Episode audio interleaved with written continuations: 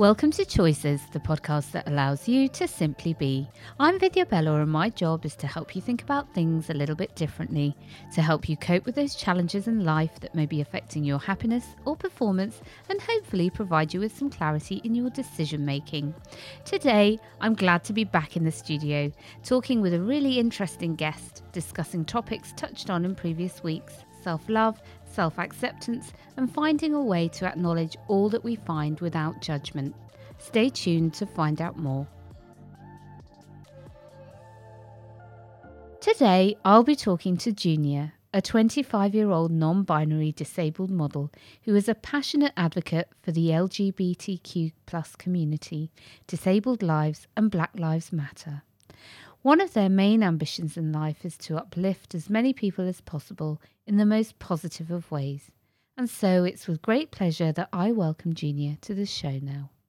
Lovely to have you on the show, Junior. Welcome. Thank you so much. Glad to be here. Ah, that's good. So many issues that you're passionate about, and we all have a story, a journey of how we get to our today. And I guess the obvious opening question would be to find out from you what was your calling, your drive to advocate for these issues as you've journeyed through life?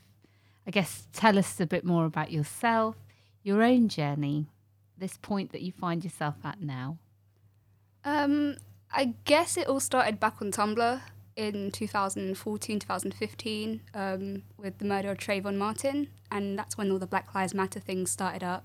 At that point in time as well, I was getting sicker and sicker through all the medical conditions that I have, and the protests that were going on between the Black Lives Matter protests over in America and here that started up, and then disability rights because funding for disability was being cut by the government. I think all of that bundled up along with a lot of other life issues that I had just was it just snapped in me. Mm. And that's when the fight really began because I was told I wouldn't live very long and then I was like, nah, I'm determined. I'm going to get somewhere. Mm. I'm going to live. Even if it is another five years or another 10 years, I'm going to get there. So tell us a little bit about that because we're all listening to you, not knowing your background, not knowing how you've come to now. What are these th- challenges that you've had to face? I mean, be- being told you don't have very long to live, that's a deep thing. Yeah, um, I've been sick my whole life. From when I was about a month old, I started having issues with my lungs, and then at three, I started having dislocations. And for 11 years, from the age of eight up until 19, I had no official diagnosis of the conditions that I actually have. No doctor put two and two together. And being a black person, I found that I wasn't listened to as much. I was mm. just told it was just growing pains and expected to sort of put up with the pains or be heavily medicated. Mm.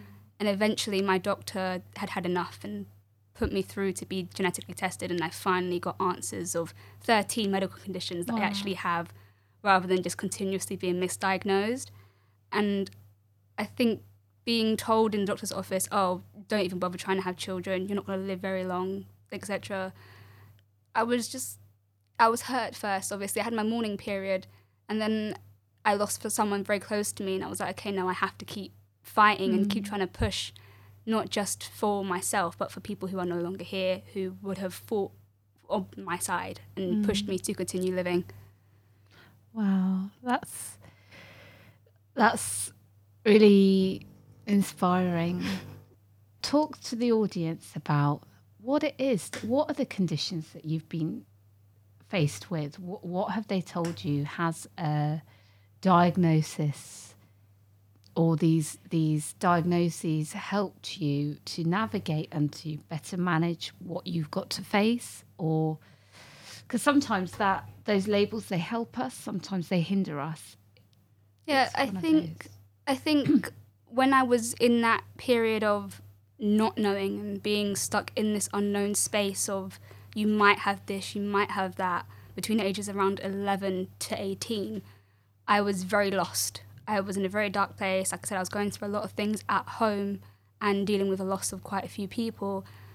And then as soon as I got those diagnoses, it was like, okay, I have something to work with here. I can research, I can reach out to people because I didn't think there was anyone else out there who was like me. But thanks to like Tumblr and Facebook, I mm. was able to connect with those people and realize that there are things that can help me, even if it's something as small as using a tool at home to get to like open jars or just accepting that sometimes I will need need a wheelchair to get around. Sometimes I'll need to use a walking stick.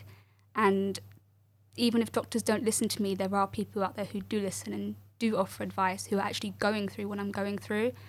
And it helped me to feel a lot less alone mm. because I was very much alone prior to that. Even though people in my family have medical conditions, I have all of those plus 10 times more.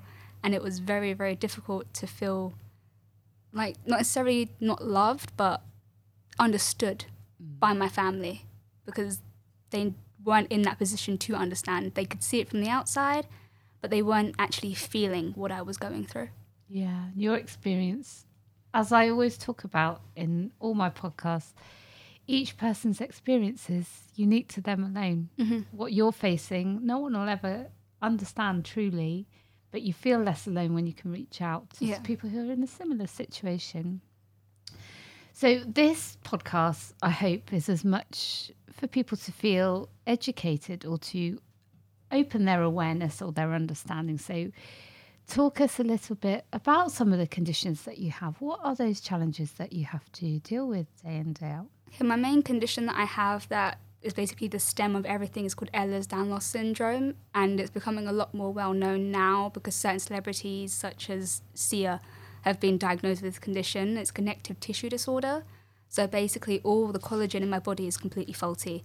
I have stretchy skin. I bruise easily. Um, when I scar, I typically get uh, keloid scars, or they just don't heal as they should. Connective tissues in my organs, such as my aorta and like my lungs and stuff, none, none of those are actually like connected properly. They're very stretchy. So I'm like slowly going blind. I'm slowly losing my hearing because those connective tissues aren't working correctly. And then branching off from there, I have impingement of the hips, which is kind of like an arthritis. So um, my hips grind constantly, as well as the dislocations. So it's like a combination of both, which is so much fun. Yeah. and then you add on the asthma and the gastro issues, so I don't actually digest food correctly. Okay. Um, so I can lose like a couple of stone in a week, and it could take me a year to put that couple of stone back on because I can't digest the food. And if it gets worse, I end up having to get tube fed, and it's just a huge combination of complications where where the connective tissues affect so many different things, it just branches off, and it's ever Creates it's never ending. Yeah, it's never ending, and the list goes on. Like I have 13 diagnosed conditions as well as mental health conditions. As you, as you can imagine, growing up being sick and not being listened to or understood, it messes with, your- mentality. Um, you develop OCD because I was in hospital so often that I was like, if I catch a simple virus, I could die, which I almost have done three times because my body can't fight it, and it's it's scary. And you go through mourning periods, but you gotta keep living, I guess. Just gotta Yeah. keep pushing. Yeah. And I guess that's what I wanted to talk to you a lot about, really, is this idea of, and I can only imagine, is that your body is your home. And as we've talked even prior to this, you were feeling that sense of, yeah, my body is a bit broken. My home is broken. Yeah. We talked that now. But there's a level of you that also is in a sense of acceptance. When you talk of mourning, it's that grieving process where you make peace with, well, this is how it is. Mm-hmm. And I guess talk talk us a little bit about that sense of acceptance because with mental health challenges that come in the way, acceptance becomes it's really challenging to get to that space. yeah, I think it's definitely very difficult to accept what's going on. I mean, when someone says to you, "Hey, you're probably not going to live very long," you go through, "Well, what's the point of living?" Then I'm going to try and live as much as I can whilst I still can, and then trying to find some sort of balance where you don't put yourself in danger because I find myself getting yelled at by my friends because I push myself way too hard to try and do things like a normal person, even though I know it's never going to work out that way. Um, and yeah, my house, my home, my body, it's very much broken. But again, I learned to accommodate. Mm. And it is a long journey, and it has been made a lot easier by having people in my life who help to accommodate with me. So having friends who will, if I need to go to an appointment that I'm struggling with, they'll be like, hey, I'll take a day off work and I'll take you. And just those little actions make life so much better, but it's just been very difficult to find those people who help keep the foundation up. Yeah, they're your tribe, and and finding that for any of us, I think sometimes it's very hard. We think Mm-hmm. those people are our support, but actually, maybe not in our times of need. And um, as you talked of there, you said earlier on that you'd lost people along the way. I mean, I, I can relate to that. Some people in my life where I think, oh gosh, I've really told you and I've really shared with you, and now you're not here. Mm-hmm. How have you made peace with that too? For some people, I've made peace because I feel that they've never really left me. For others, it is a lot more difficult. Like I lost two of my best friends. Um, I lost one to cancer in the September of 2015, and then I lost another one another way in December of that same year, and that completely broke me. Like even now, even like yesterday, I was in tears because even though it's been nearly six years, I still somewhat blame myself, even though I know I can hear his voice in my head saying, You're an idiot. Like, things happen the way they happen. Mm. But at the same time, when I'm going through something else, I hear him saying, It's going to be okay. Mm. I know what he would say. And just having those moments of knowing how they would react and the fact that we had such a bond it makes it just that little bit easier. I don't think anyone ever really gets through a grieving process and it's over. I think it's constantly ongoing. You just learn how to cope with it and how to live with it. Yeah, definitely. How to how to hold it, and it's nice that you can feel they're still with you, Mhm. even though they're, they're not. They're they're with you in your heart. That's Yeah. the main thing. So, self acceptance. A lot of that is to do with nurturing that appreciation for ourselves, right? Yeah. And that sense of love and how we are in this world. That's it. How others see us, does it really matter? So I'm coming to those ideas of self love and, and looking after oneself. Tell me a bit about that for you. Um, I think it's obviously been quite a journey as it is for a lot of people. I used to try to manipulate myself to be who I thought other people wanted me to be. And I'm sure that everyone's gone through that, especially in their teenage years and as you're becoming an adult. Because I mean, we're all raised to go to school and try to act one way. At home, you have to act another way. Around your friends, outside of school, again, you act another way. And we're then forced to try and pick what educational path we want to grow da- go down in order to become successful and all these different things. And are we ever really given a chance to just pause and like, okay, who am I? Mm. And I think for me, in losing my friends, it gave me a moment. Like I ran away to Australia for a month. Wow. I just said I'm booking a flight because I lost two friends and two cousins in the space of about eight months, and I was like, I need a break. So mm. I ran off to Australia and figured it out. I just, I think I was lucky in that moment because I know not a lot of people can just drop everything and just go, and I realized that I was manipulating myself to act less disabled and to act less queer because I thought I had to be what everyone else wanted me to be in order to mm. protect myself as well as make other people comfortable. And at the end of the day, it shouldn't have ever been about that. It should have been how can I make myself more comfortable in living, considering what I now know about my health. Mm. Like if I'm gonna live for the next five years, I'm gonna do it as me. I'm gonna be as authentically me as I can be. And if people are gonna accept me, they're gonna accept me and stay by. And if they're not gonna accept me, leave. Yeah. Like at the end of the day, it, I can't allow it to hurt me anymore. Yeah. So talk me a bit about Australia. Like you went there. What was your awakening, I guess? How did you arrive at that point? Because I I you know, when we're talking about mental health and things like that, a lot of it is about that when we don't live our life true to ourselves and we're all constantly trying to be something that we're not to different people at different times in different spaces. Given all that you've been through, okay, you're 25 and you're so I sit here and think you're so blessed to have had that awakening so relatively young in your life. You know, when I look at myself, I think, God, I've been in, now I'm in my 40s, and only then did I wake up and go, God, how can I keep doing this? Like it's tiring. I'm exhausted, and I cannot, I can't do this anymore. I think for me, like I said, I'd lost one friend in September, and then I lost my best friend, his husband, um, in December, and then I lost my cousin that December, and then I lost my other really cousin traumatic. in February, and I was like, I either need to get away or I'm gonna do something stupid. Like I could, I could feel it. I was very aware that my mental health was not at its best at all, and I just said to my mum, "Mum, I have to go to Australia. I need to get out of here." Like, luckily, one of my close um, primary school friends had moved to Australia, so I could just go Ah. and stay with her, and that it's like the universe just lined it up and was like, "Yep, here's your escape route for, for a few weeks." And my mum and stepdad came out with me for two of those weeks and then flew back early. Then I stayed out a bit longer.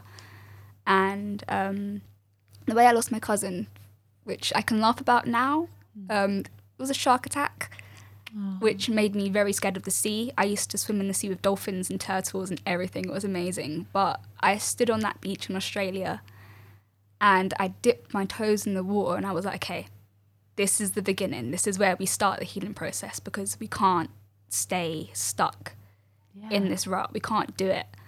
And just the few moments of literally, it was like a movie. Like this, just the this little stingray came up, like up to the shore and was just going along, and I was like, okay, Oh, this is like a, a nice sign for me. And it was truly like, it was like a movie moment.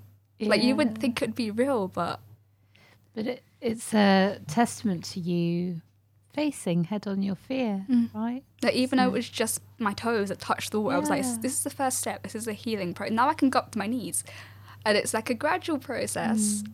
but at the end of the day, it's pro- it's progress. Yeah. Oh, that's beautiful.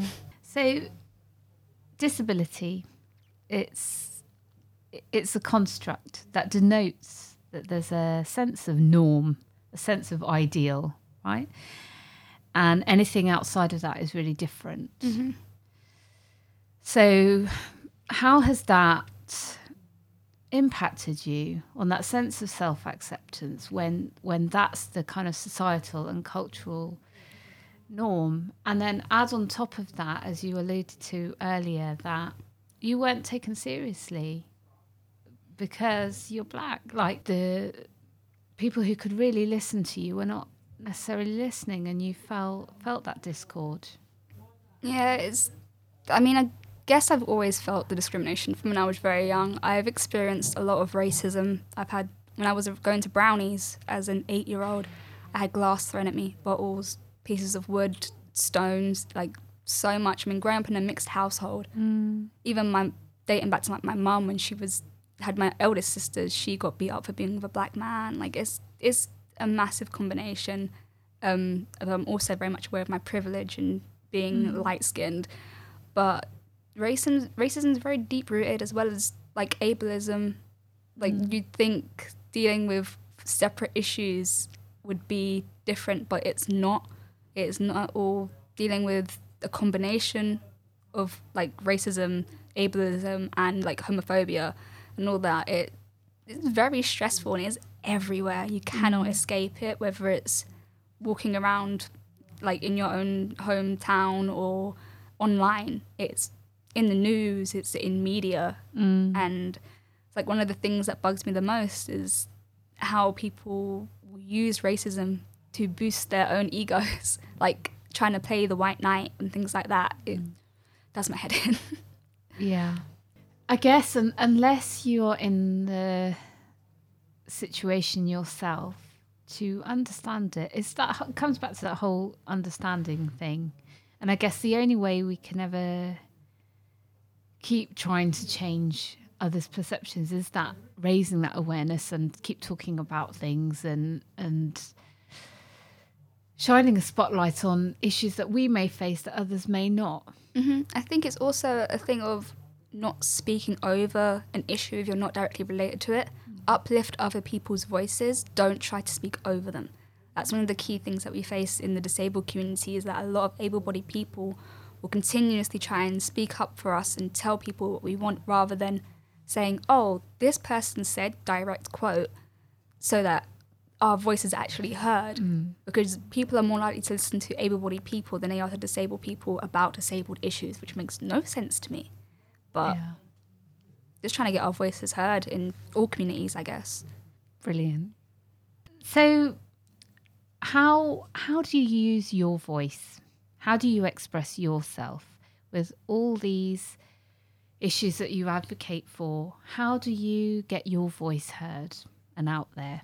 Social media is obviously one of the key ones. It's everyone's on social media nowadays, um, whether it's Facebook, Instagram, Twitter. Some people are still even, still even on Tumblr.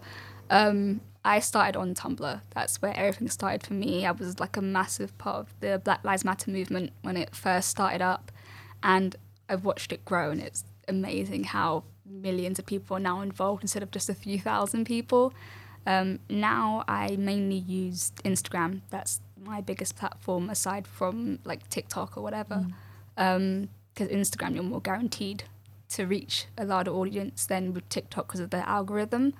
Um, I post other people's stories on my on my story. I re- repost things, anything that I can. People message me saying, "Hey, could you put this on your story?" Because I get in quite a bit of traffic. Um, and then people who have larger platforms than I do often pick up on those things, and then they will repost as well. It's more like a chain. Mm. Like if I can affect one person and like share their story with three people and then those three people share it with three people like it just branches on and that's kind of the key thing just sharing Yeah, and tha- and actually that ties in with your values, isn't it? Of of lifting other people's voices uh, and sharing their own authentic voice. yeah Yeah.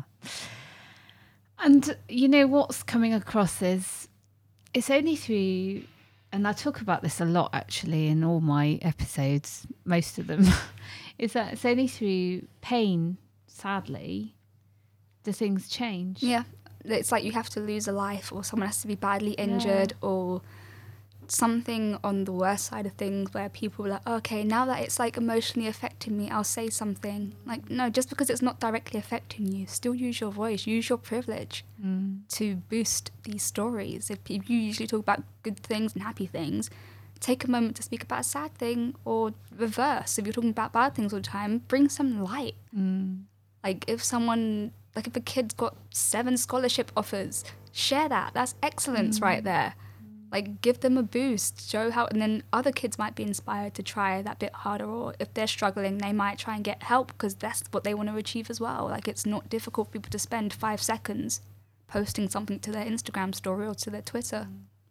And that's that um, attention, I think, that we all are predispositioned to for the bad attention, Mm. not the good stuff. And actually, the good stuff is where you can really harness change if you want to. Yeah. Yeah. Oh, so coming on to more about this sense of acceptance. So you are a model, Yes. and I sit here and I can vouch Junior is beautiful. um, you know, talk us a little bit about that. How did you end up in modelling and and you know that that will have been a journey for you. I used to model when I was younger. My mum was model. She seemed like do like little modeling things for magazines. My mum's gorgeous. I have to say that. like, you know, everyone says their mum's gorgeous, but like when I look back at these pictures, I'm like, damn, mum.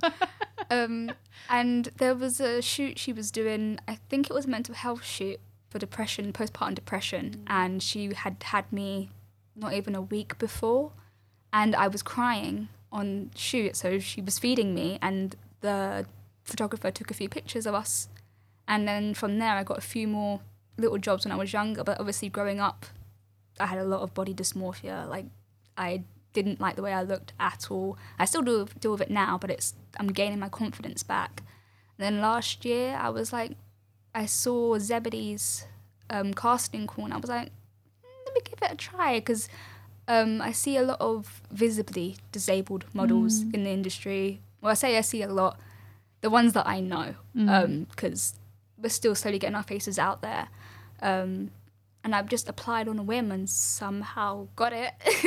Yeah. um, a year ago, about now actually, and it was a massive shock. And since then, my confidence has slowly like started to grow. I'm still not 100% confident in how I look, but I don't think anyone really is. Even some really successful models in the agency that I know are still very much like, oh no no no, I look terrible, and I'm like, do you not see the beauty that I see? yeah. I think that, that that lies really in that sense of comparison that we always, lots of us do. We could try to compare ourselves to something else that's not really, that doesn't really exist. I think that's what's so great about the agencies. Obviously, it's disabled people Yeah. with visible and invisible dis- disabilities. So obviously, my disabilities are invisible. You wouldn't Mm. see them unless you actually really looked for them or I said something. And then people who are um, trans and just basically any difference that you are proud of, that's the models they want to take on.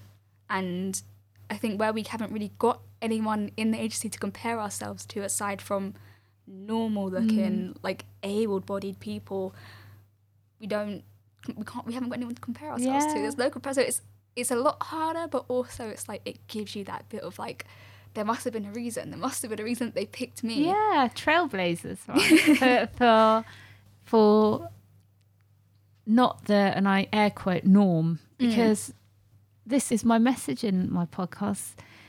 This sense of norm that goes on, it's not real, doesn't Mm-mm. exist. There isn't. It's a human experience, and we're all entitled to that in our own way. the beauty standards that's one thing i definitely advocate for as well like i have 13 or 14 nieces and nephews. Mm. And each of them are different shades different like genders whatever. And each of them i'm just like listen you are beautiful. Just like none of you guys really look at you have you can tell you're all related but you all look so different. And we have that beautiful thing of where we are all so diverse in my family that no one can be like, oh yeah, you're ugly. It doesn't make sense. We all have basically the same face, but we're just different shades. Like it's, it's not possible. Yeah. So y- here you are talking about your nieces and nephews. I mean, what advice would you give to your younger self? Oh goodness, there's so much. Yeah, go for it. I guess the main main one, like going back to what we were talking about before, is stop trying to live up to everyone else's standards. You have your own standards, and you're lucky enough to have the support around you to get to where you want to be. Stop trying to push yourself to be able-bodied. You're not able-bodied, and that's okay as well. The world may not be as accessible as you'd like it to be, but you're making it accessible. You're trying to make those changes, or you will. So just keep doing what you need to do for you instead of what you need to do for other people or what other people want you to do for them. Now, something I think that's really important for our listeners, I think they might really benefit from, is an education in pronouns and referencing people, okay? So he, him, she, her, they, them. Because admittedly, it's only in recent years that I too have gone, oh, right, I need to be aware of how I use them, right? And I know children now, uh, my children, they're being taught all this Yes, and, and I'm so educated. yeah. But it hasn't always been the case. So, for the benefit of our listeners, perhaps you can give us an education because this podcast is about as much about sharing, um, it's about educating as well. For sure. Um, well, my pronouns are obviously they, them. Um, I identify as non binary, and gender is a complete spectrum. No one truly sits at one specific end of like being female or being male. Like, I just don't see how that's possible anyway. It's it's just seeing how people are also born like intersex. It's a natural thing that can occur, and it's self expression. It doesn't harm you if someone else identifies different to how you identify. And pronouns, it is so simple to say someone, hi. Like, for example, my name's Junior, my pronouns are they, them. Then that opens the door for them to say, hi, my name's blah, blah, blah, and my pronouns are she, her, or z, zim, or whatever. It's not difficult to just respect that. And if you open the door in the smallest of ways, you'll find a lot more people who be comfortable around you. And if they're not, is that someone that you really want to be around in the first place? Yeah. I um it's actually really nice that we're recording today because I have a few younger clients who are looking at their gender and and having these questions of like where am I with where am where am I in my in the spectrum of norm that's out there in society? Where do I sit in that? And and find questioning themselves that way. So um, we have these interesting conversations about you know you're just you in your essence. That's who you are. Exploration is a beautiful Yeah. thing. Like yeah. you're not going to hurt anyone by trying to figure out. You can change your pronouns every day, every hour if you want to, trying to figure out where you feel comfortable. And you never have to stick with one place. That's the beauty of it. Like, if you want to be like gender fluid, like where you feel more me female one day or one more male the next day, it's just you're not hurting anyone And and we are changing all the time, constantly. isn't it? Yeah. Um, and I think even I would tell my younger self that we're changing all the time. How you think today will not be how you think tomorrow. So, you know, it's been so lovely to talk to you. But before we end, I wanted to find out what inspires you. Oh gosh. Honestly, people every day, just anyone I could see on the street could inspire me. I don't think it's ever one specific thing or one specific person. But if I had to bring it all down to one person, or even two, it would be be between my, my younger self or my mum. My mum's been through a hell of a lot, and to where she is now, from where she started, and knowing everything that she's been through gives me that boost of like I have so many more opportunities, even if they are restricted to a degree or not as accessible to me. If she can make it work, I can make it work, and I can make it work for younger me as well. Beautiful. Thank you so much for taking the time. Well, thank you for me having me. today. It's been really inspiring to just listen to you and how you've talked, and you know, I'm wishing you all the best for the future. Thank you, you as well. So, perhaps to end, let's take a mindful moment. Close your eyes. Take three slow, gentle breaths in and out.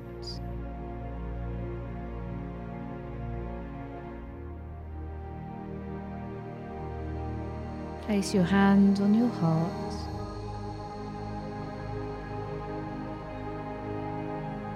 And that there is the center of you.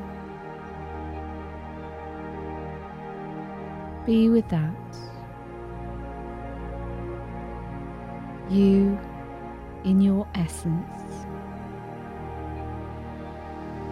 Without the trappings of your ego, the I within. You're just an energy. Be with that.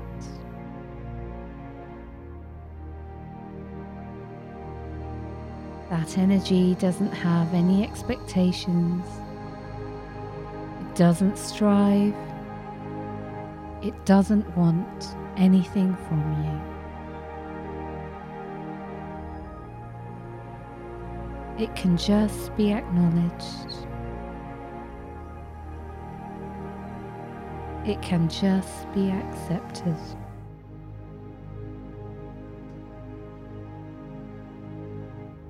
And just take this moment. Feel grateful for this moment of connection and trust with yourself in this way.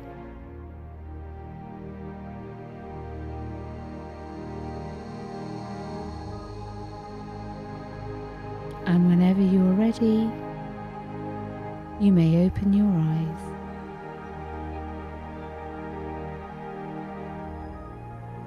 In life, be you, do you.